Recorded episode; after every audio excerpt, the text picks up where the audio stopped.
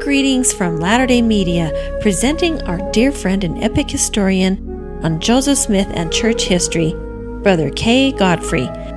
The Echo of a Beating Heart, Part 3. Our podcast today is uh, part three of The Echo of a Beating Heart. I'm excited about this podcast. We're going to be spending our time talking about the year 1833 and the things that took place in Joseph's life during that particular year. I'm going to begin with a discussion about the School of Prophets. It was the first organized school for adult education in America, and it was conducted in the upper room of the Whitney store. Adult male leaders from around Kirtland would attend, and members were received into fellowship, but they needed to participate in prayer, the sacrament, and the ordinance of washing of the feet first. The first meeting of the school was January 23, 1833. One of the first of many spiritual manifestations took place just three weeks later. While the school was engaged in prayer, a personage walked through their midst. Many witnessed the presence. Joseph said it was Jesus Christ. The school resumed prayer when another personage was seen. This one was consumed in great brightness, and Joseph said this was God the Father himself. He then said, quote, You are now prepared to be apostles of Jesus Christ, for you've seen both the Father and Son, and know that they exist. Joseph's time was spent in instruction in the school of prophets and in the completion of the translation of the New Testament. New Testament uh, was finished on February 3rd, 1833. The Old Testament translation would be finished by July 2nd, 1833. The Joseph Smith translation of the Bible, however, was never published during Joseph's lifetime. Emma found herself caring for her two children and cleaning up after those who attended the School of Prophets. It seems that 22 of the 24 members used tobacco. Emma was a member of the Kirtland Temperance Society, a group of saints who opposed the use of alcohol, tobacco, and the consumption of meat. And she was often heard saying, and I quote, It would be a good thing if we had a revelation that declared the use of tobacco a sin. Well, the men would then retort, Well, let's have a revelation providing for the total abstinence of tea and coffee drinking. Well, this was intended to be a dig to the sisters. But on February 27, 1833, the prophet made this subject a matter of prayer, and to the chagrin of all involved, he received the word of wisdom. Now, the word of wisdom did not become a commandment until the mid 1850s, but immediately all members of the school of prophets laid aside their pipes and tobacco. Let me read the slide this is section 89, the header. Revelation given through Joseph Smith, the prophet of Kirtland, Ohio, February 27, 1833. As a consequence of the early brethren using tobacco in their meetings, the prophet was led to ponder upon the matter. Consequently, he inquired of the Lord concerning it. This revelation, known as the Word of Wisdom, was the result. And in verse 18 it says, And all saints who remember to keep and do these sayings, walking in obedience to the commandments, shall receive health in their navel and marrow to their bones. On a side note, the word of wisdom became a commandment during the September General Conference of 1851. Patriarch John Smith was at the pulpit preaching on the subject of the word of wisdom when Brigham Young approached the stand and made a motion that from this point on all members should abstain from alcohol, coffee, tea, and tobacco. The motion was unanimous and it became a binding commandment at that particular point in time for all members of the church. John Murdock, who was boarding with the prophet during the spring of 1833, describes in his journal another experience that he had relative to the school of prophets and while attending meetings in Joseph's home. He said this, and I quote The prophet told us if we could humble ourselves before God and exercise strong faith, we should see the face of the Lord. And about midday the vision of my mind was opened, and the eyes of my understanding were enlightened. And I saw the form of a man, most lovely. The visage of his face was sound and fair as the sun. His hair a bright silver gray, curled in most magnificent form. His eyes a keen penetrating blue, and the skin of his neck a most beautiful white. And he was covered from the neck to the feet with a loose garment, pure white, whiter than any garment I have ever before seen. His countenance was most penetrating and yet most lovely. And while I was endeavoring to comprehend the whole personage from head to foot, it slipped from me, and the vision was closed. But it left on my mind the expression of love for months and months that I never felt before to that degree. Another spiritual manifestation occurring in the upper room of the Whitney store was on March 18, 1833. On this occasion, the prophet is going to give the keys of the kingdom to Sidney Rigdon and Frederick G. Williams, and he's going to formally organize the first presidency. Many of the brethren at that time saw a heavenly vision of the Savior and concourses of angels. And on that same day, one of the most influential would be apostates was ordained an elder. This man's name is Philastus Hulbert. Philastus' church membership lasted three months. On June 23rd, he was excommunicated for unchristian conduct with women. Uh, from that point on, he became public enemy number one for the church. With his image tarnished, Philastus sought out the assistance of the editor of the Painesville Telegraph. This guy's name is Eber D. Howe. And together, they became the driving force for the production of a number of anti Mormon articles, such as the Spalding Theory or Mormonism Unveiled. They also authored a collection of more than 100 defamatory affidavits against the prophet. In introducing the Spalding manuscript theory as the source of the Book of Mormon, they became greatly disappointed when they actually located the actual Spalding manuscript and making the comparison with the Book of Mormon found no similarities at all. Well, so naturally they presumed that a second manuscript must exist. After all, they needed to perpetuate their belief. Well, today the Solomon Spalding manuscript resides in the Archives Department of the Oberlin College in Amherst, Ohio. In May of 1833, the issues of temple surfaced. The saints had been chastened and told to begin construction of the Kirtland Temple. On June the 3rd, 1833, a council of high priests convened at Kirtland to discuss the building of a small temple. In the council, Joseph requested that each of the brethren give their views with regards to the building of the temple. They all complied with this request. Some were in favor of a building, perhaps a frame home, others wanted a log house. Joseph then reminded the brethren, and I quote, We are not building a house for a man, but for God. And shall we build a house for God out of logs? No, I have a better plan for the house of the Lord. It was given to myself, and you will soon see his idea of this thing. Joseph then told of a vision received by the first presidency of the church, Joseph and Sidney and Frederick G. Williams. In this vision, they all saw, quote, a model of the building appeared within viewing distance. After we had taken a look at the exterior, the building seemed to come down right over us. This is the building we will build. I have a an architectural rendering of the Kirtland Temple here that's kind of fascinating. Um, it shows the breadth, the length, the dimensions of the temple, the kinds of, uh, of architectural patterning that would be used for pulpits and windows and various kinds of things. Um, we'll make sure that this gets uh, put online so you can take a look at this. But this is apparently the building that came down over the top of the first presidency of the church, where they got a chance to view and see exterior plus its interior. The temple was to be built under the direction of Artemus Millet of Canada. Now, a nephew of uh, Mr. Millet tells the story. It's kind of a unique story. Artemus was not a member of the church at the time, and Brigham Young was told or challenged by Joseph to go to Canada, find Artemus Millet, baptize him, secure a thousand dollars for temple building from him, and then bring him to build the temple. Well, later Artemus did arrive in Kirtland and he did assist in coordinating the construction of the temple. The lot the temple would be built on was purchased from Peter French.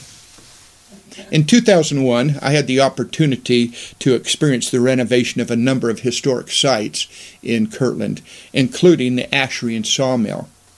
The Ashery and, and Sawmill were consecrated to the church as part of the law of consecration.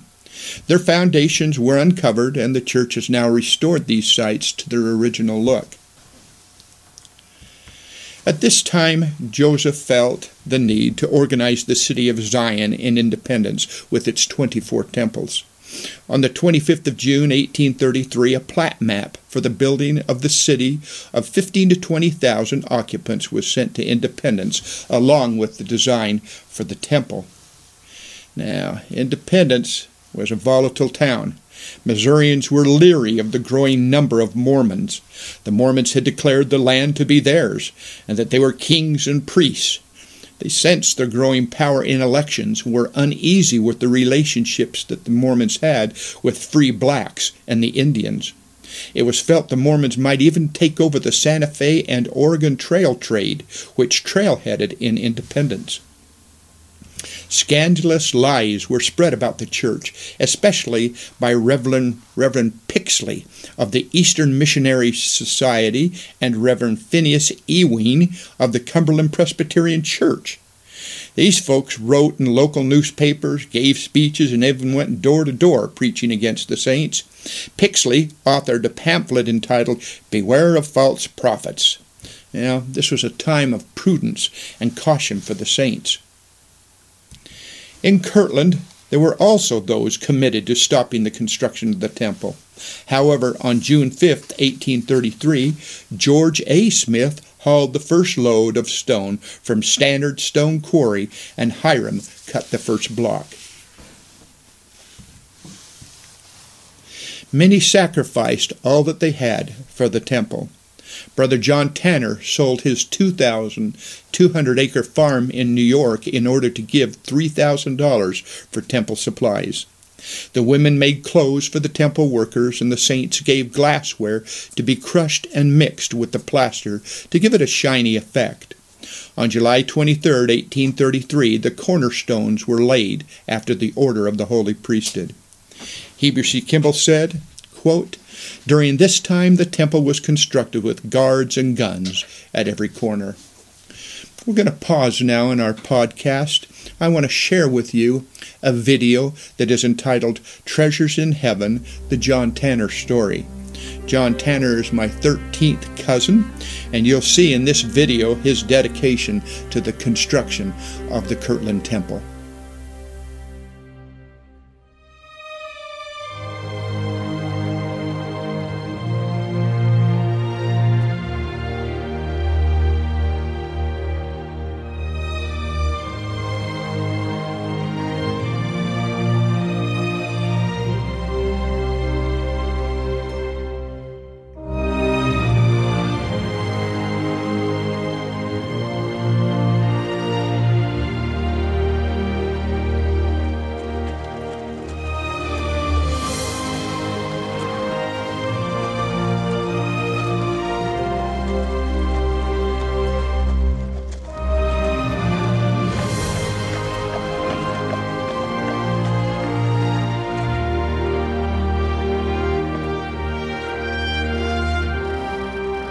My husband, John Tanner, was a kind and generous man.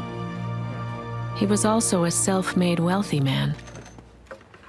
But all his money could not save him. Seven revered physicians examined his diseased leg, and each brought unwelcome news. John? This canker will soon overtake you. The leg cannot be saved. The leg must be amputated or you will die.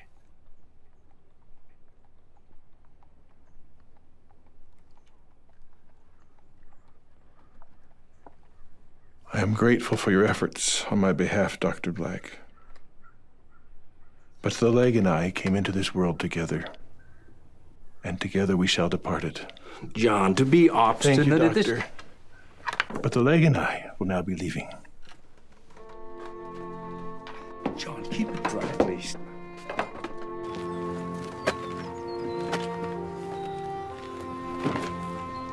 John also left that office with two intentions to set his business affairs in order, and with what time he had left, to do all the good he could.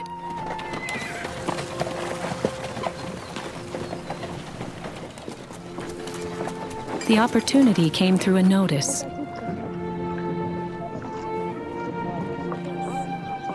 Being a Baptist lay minister and wanting to protect his brethren, John prepared to expose those Mormon elders as the impostors they surely were. I know that God has once again sent heavenly messengers to the earth, and that He has called a prophet, Joseph Smith, to reveal the words of the ancient prophets. John, I've had enough of this golden Bible drivel. Care to join Catherine and me for coffee? Most kind of you, Barton. But I'd like to hear them out. A Book of Mormon prophet said, And now, my beloved brethren, I would that ye should come unto Christ, who is the Holy One of Israel. But as elders Simeon and Jared Carter taught that night, a powerful feeling came into his heart, unlike anything he had ever experienced. Pardon me. Would you have a copy of that book that I might review? Yes, of course. Would you care to meet with us afterwards? and allow us to tell you?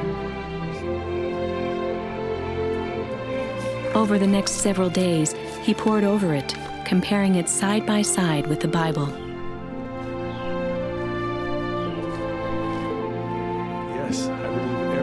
For John and me, everything those Mormon elders taught resonated with an undeniable spirit. Then will you accept the Savior's invitation to be baptized? I know baptism is essential, but I cannot. It is my my leg, my lameness. I, I cannot endure baptism. And I am about to depart this life. John Tanner. Do you believe that Jesus Christ healed a crippled man at the water of Bethesda? Well, yes, with all the certainty of my soul. And did not his disciples, Peter and John, heal a man lame from birth at the gates of the temple? If that priesthood power was part of the primitive church, would it not follow that it would be found in the restored church? Yes. Do you have faith sufficient to be healed?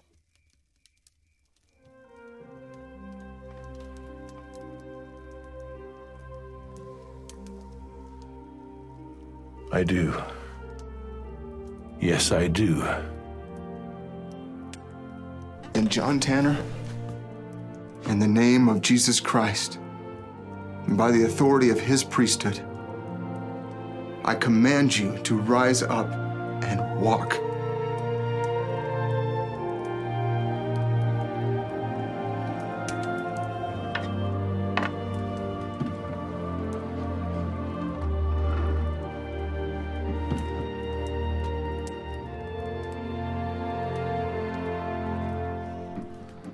You need not fear.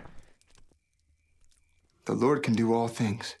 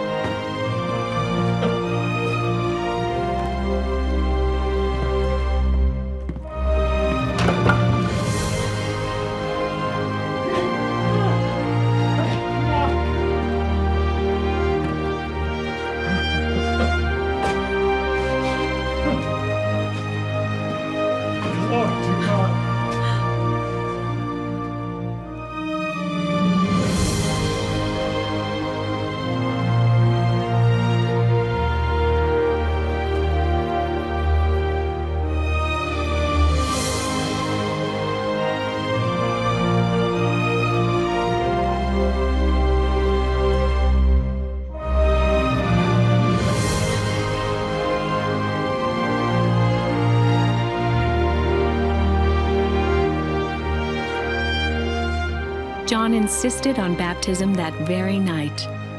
And though he had not put weight on his leg for six months, he walked the quarter mile to Lake George. He then walked home, continually giving thanks to God.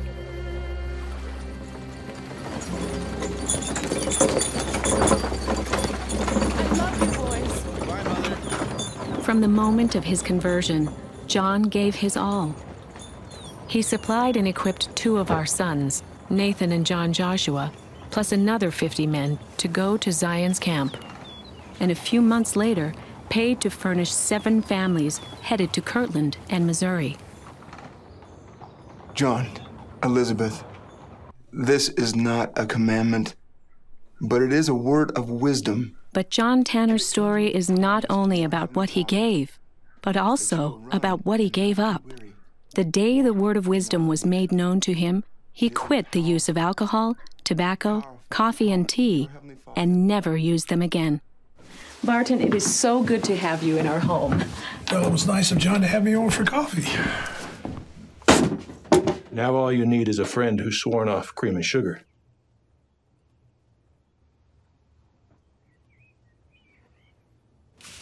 As we prepared to join the saints, John sold our hotel, several homes, two large farms, orchards, a dairy, a sawmill, an island, and more than 2,200 acres of timberland. In early December of the following year, the church was in serious financial trouble. Mortgage payments on the temple land were past due. Resources were exhausted. Foreclosure was imminent. We have two, perhaps three weeks at best. Then they will reclaim it. Tear down the walls and plow them under. I'm not sure what else we can do. Thank you, Brother Rigdon. But I believe there is something we can do. That a miracle might be performed, that thy holy purposes may come to pass. We petition for thy mercy and help in sending us one with the means to pay the mortgage and save the temple.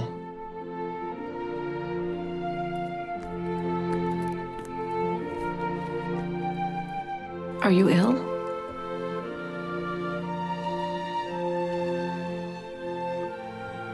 I dreamed we were needed in Kirtland.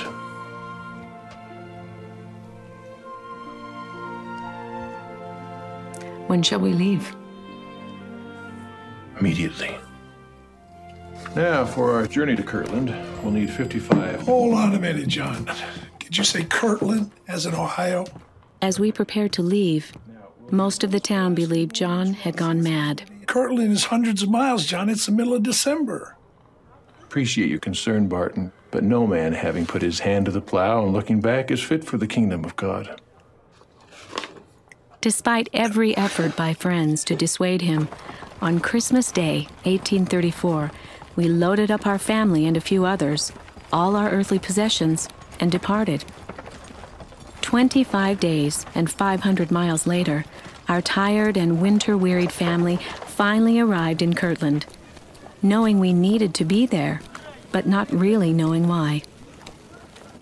But the rigors of our journey seemed to melt away as we were finally able to meet the prophet. And I am John Tanner. Brother Tanner, I know of your good heart. I believe a better name for you is Father Tanner. Had we arrived in Kirtland just one day later, the temple land would have been foreclosed on. But John paid off the $2,000 owed, taking a note from Joseph in exchange. He then gladly loaned the temple committee $13,000 and signed another note for $30,000. All this while making liberal donations to the temple fund. John would never say it, but I will.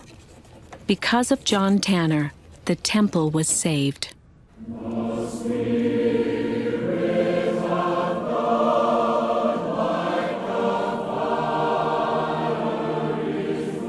When the temple was completed, we were blessed to participate in its dedication. Miracles occurred not just inside that hallowed building, but outside as well. During a later session, our son Myron beckoned me to come and see angels standing on the temple roof. It was a heavenly manifestation never to be forgotten.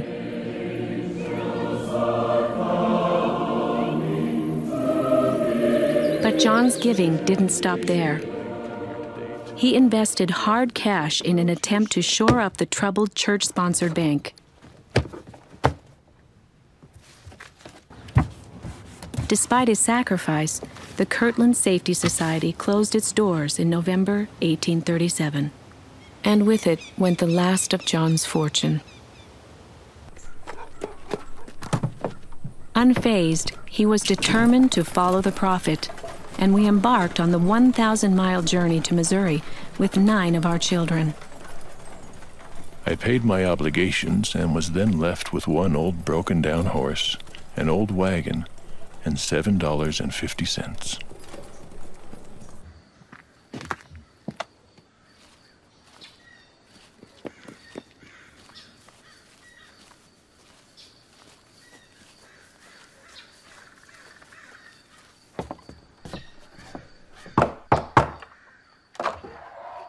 Please, sir.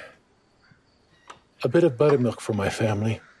And some bread if you can spare any. We're very hungry.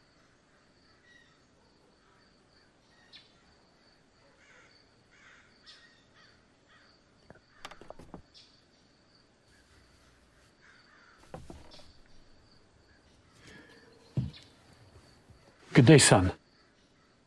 And what is your name? Joseph. Joseph Smith Tanner.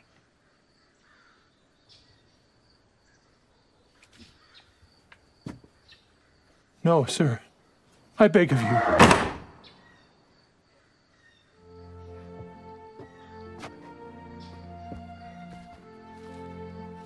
Did I do a bad thing? No. You said your name just perfectly. In only three years, we had gone from vast wealth to begging for our bread. Then, our precious daughter Philomelia succumbed to sickness and hardship and died on the trail.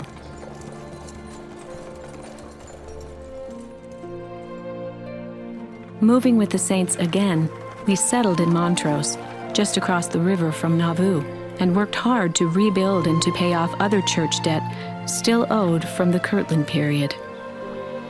My brothers and sisters, the following brethren have been called to serve missions Parley P. Pratt, Brigham Young, John Tanner, Wilford Woodruff.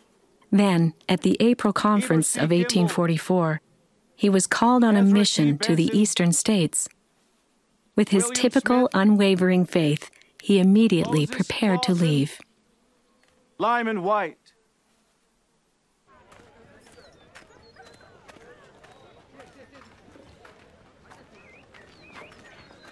Brother Joseph. Father Tanner. I leave today for my mission. But before I go, there is a matter I would like to settle with you.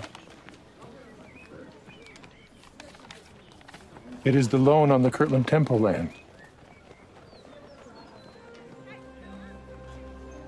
The Lord raised you up, Father Tanner, that you could build his kingdom through your sacrifices at this crucial time. I'm eternally grateful that you were worthy and responded to his call.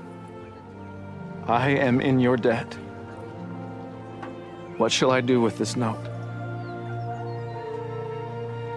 Brother Joseph, the only debt is one of gratitude, and that is mine.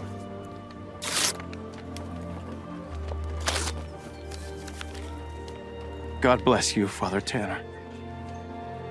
Your children shall never again beg for bread.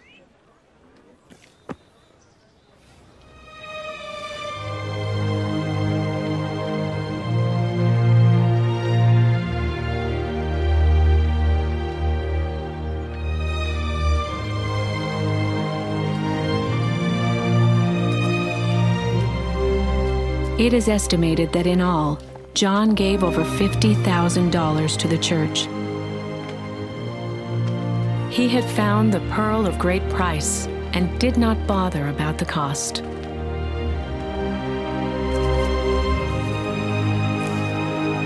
John Tanner not only understood the law of consecration, he lived it. Father Tanner!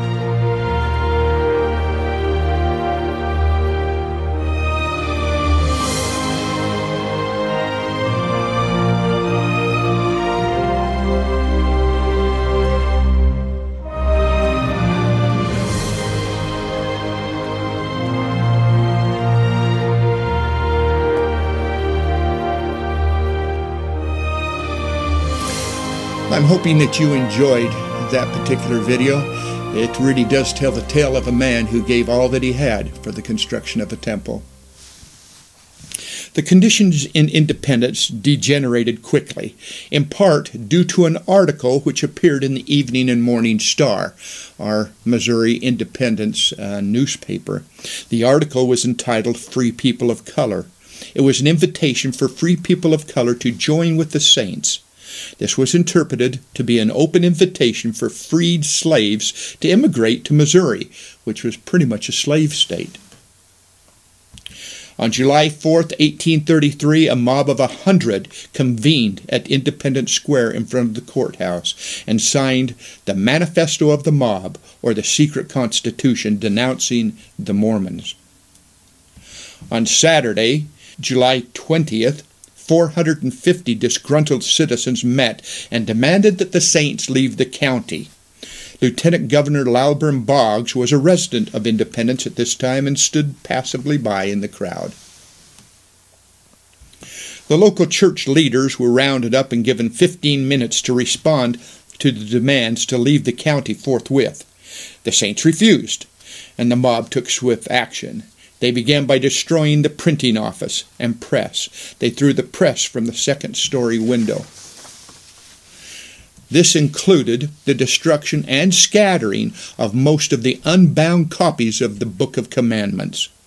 Some of the sheets were salvaged at great risk by two sisters, Elizabeth and Carolyn Rollins, who fled into a nearby cornfield with the manuscripts that they were able to salvage. Today, it is estimated that only 20 or so of the nearly 3,000 copies of the book survived. The surviving copies are incomplete and end with section 64, verse 36. The mob then dragged Bishop Edward Partridge and Charles Allen into the square, tarring and feathering them. They then broke into the nearby Gilbert and Whitney store and scattered the goods into the street. Three days later, the mob returned again, this time with whips and guns. Edward Partridge, Isaac Morley, John Corrill, John Whitmer, W. W. Phelps, and Sidney Rigdon offered their lives as a ransom to the mob. The mob gave them until April 1st to be out of the county. Well, being in a defenseless situation, the Saints agreed to the demands. I want to take a moment on this particular slide, which depicts, for those of you that don't have the video, a uh, plate, a plaque put into the cement. It's right there on the corner near the Jackson County Courthouse there in Independence. It's put there by the Missouri Mormon Frontier Foundation, the MMFF. I'm a member of this particular group that goes about finding and locating and identifying sites of Mormon involvement and putting a significant plaque there to uh, to secure the knowledge of what took place. This plate right here is right there where Partridge was tarred and feathered right on the corner of South Liberty and West Lexington Avenue. You can actually find that and see that today if you were to go to the courthouse there in Independence. Oliver Cowdery was sent to Kirtland to update the prophet on the abuses inflicted upon the saints. The saints in Missouri were told not to sell their land while the church sought redress from the state authorities. The church hired the services of two prominent lawyers in Clay County, Alexander Doniphan and David Atchison. They would become true friends of the saints and represent their grievances many, many times in the courts of the land. Now, Alexander Doniphan is a, uh, a true friend. Um, he's a hero of mine. I want to read to you what's on a plate just below his statue that stands in front of the Richmond courthouse. It says Colonel Doniphan was of immense stature, noble appearance, brilliant parts, fearless, of great moral courage, sanguine, faithful, just, poetic in temperament, the champion of the downtrodden, eloquent beyond description, and without a doubt entitled to be classed among the greatest orators and lawyers that ever lived. That is an incredible statement to make about a man who truly um, was there to assist the cause of the, the early saints in, in independence. As the church proceeded with its legal battles, the written word continued from Kirtland, where a new press was located. Such newspapers as the Latter day Saints, uh, Latter day Saint Messenger and Advocate, the Elders Journal, and the Northern Times were all published in Kirtland.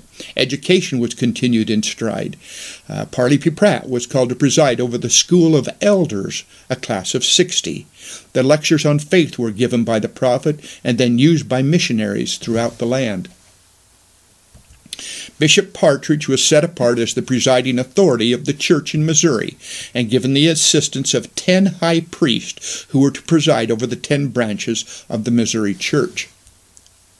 On October the 5th, the prophet and Sidney Rigdon went on a mission to Canada, seeking financial support for the church, and the prophet sailed from Ashtabula. It's a quiet place that he enjoyed very much, a place where he could think clearly and attempt to try and resolve in his mind the problems that the church was facing.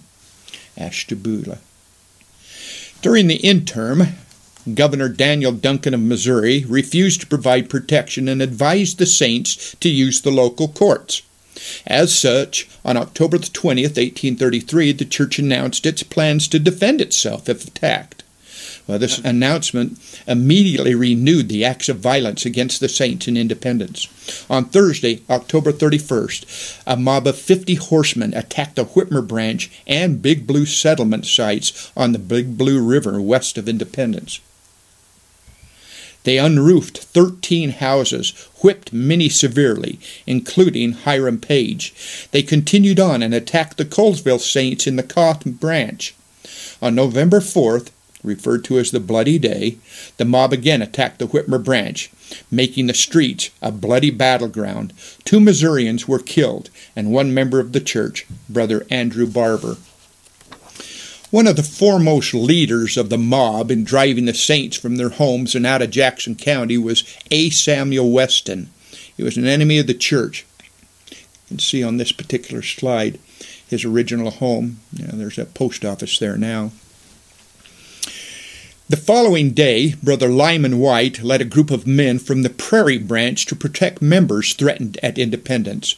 Lieutenant Governor Boggs, now Lieutenant Governor, called out the state militia to squell the mob and negotiate a truce. Well, the saints agreed to a surrender and give up their weapons for protection from the mob. However, no sooner had the saints relinquished their weapons when the troops joined the mob in a general assault against them. Now the terrified saints fled Jackson County in disarray. Most went north across the Missouri River and into Clay County, while others fled for the woods.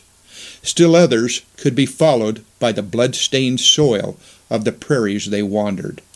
Brother Lyman Wight said, and I quote, I saw 190 women and children driven 30 miles across the prairie, with three decrepit old men only in their company in the month of November the ground thinly crusted with the sleet. I could easily follow their trail by the blood that had flowed from their lacerated feet on the stubble of the burnt prairies. By Thursday, November 7th, more than 1,200 saints were forced to flee and lined up in small, huddled groups along the Missouri River in a state of despair. You know, it's interesting to note that in the midst of all this affliction, a prophecy was fulfilled. A prophecy that was given earlier by the prophet Joseph Smith, which stated, and I quote, Forty days shall not pass away, and the stars shall fall from heaven. Well, on November 13, shortly after Joseph returned from his mission in Canada, A great meteorite shower, one of the biggest of all times, occurred. The prophet was being watched by the mob because of this particular prophecy. It was a source of great strength to the struggling saints to see their prophet vindicated and to know their heavenly Father was still watching over them. On November 25th, Orson Hyde returned to Kirtland with the pitiful tale of the saints' plight in Jackson County. In response to the action taken against the Saints, the Missouri State Attorney General suggested that the Saints form a military unit to protect themselves in returning to their homes. With this intent, Zion's Camp would later be formed in May of 1834. Well, the Saints crossed the Missouri River and found some relief from their travails with the good people of Clay County who took pity on them. For a moment, there was peace. Liberty, Missouri, in Clay County, became the new headquarters for the Saints of Missouri. And despite their afflictions, the church pressed forward. Joseph's father, Joseph Smith Sr., was called in December to be the first church patriarch. And thus ended 1833, one of the most trying years for the prophet Joseph Smith. The echo of a beating heart was growing faint. Join me next time as we pick up our podcast continuing 1834 and on in Kirtland. Thank you for joining me. This Come Follow Me video series is a bonus resource to enhance your appreciation of the Prophet Joseph Smith with little known facts and research about American and church history. Thank you for listening today and for sharing this Come Follow ComeFollowMe2021.com website. We sure appreciate those who have been contributing on our Patreon page under Latter day Media. We'll have a link in the show notes, and we would love to invite more to help support this work. To contact Kay, email him at footstepsofjoseph at gmail.com.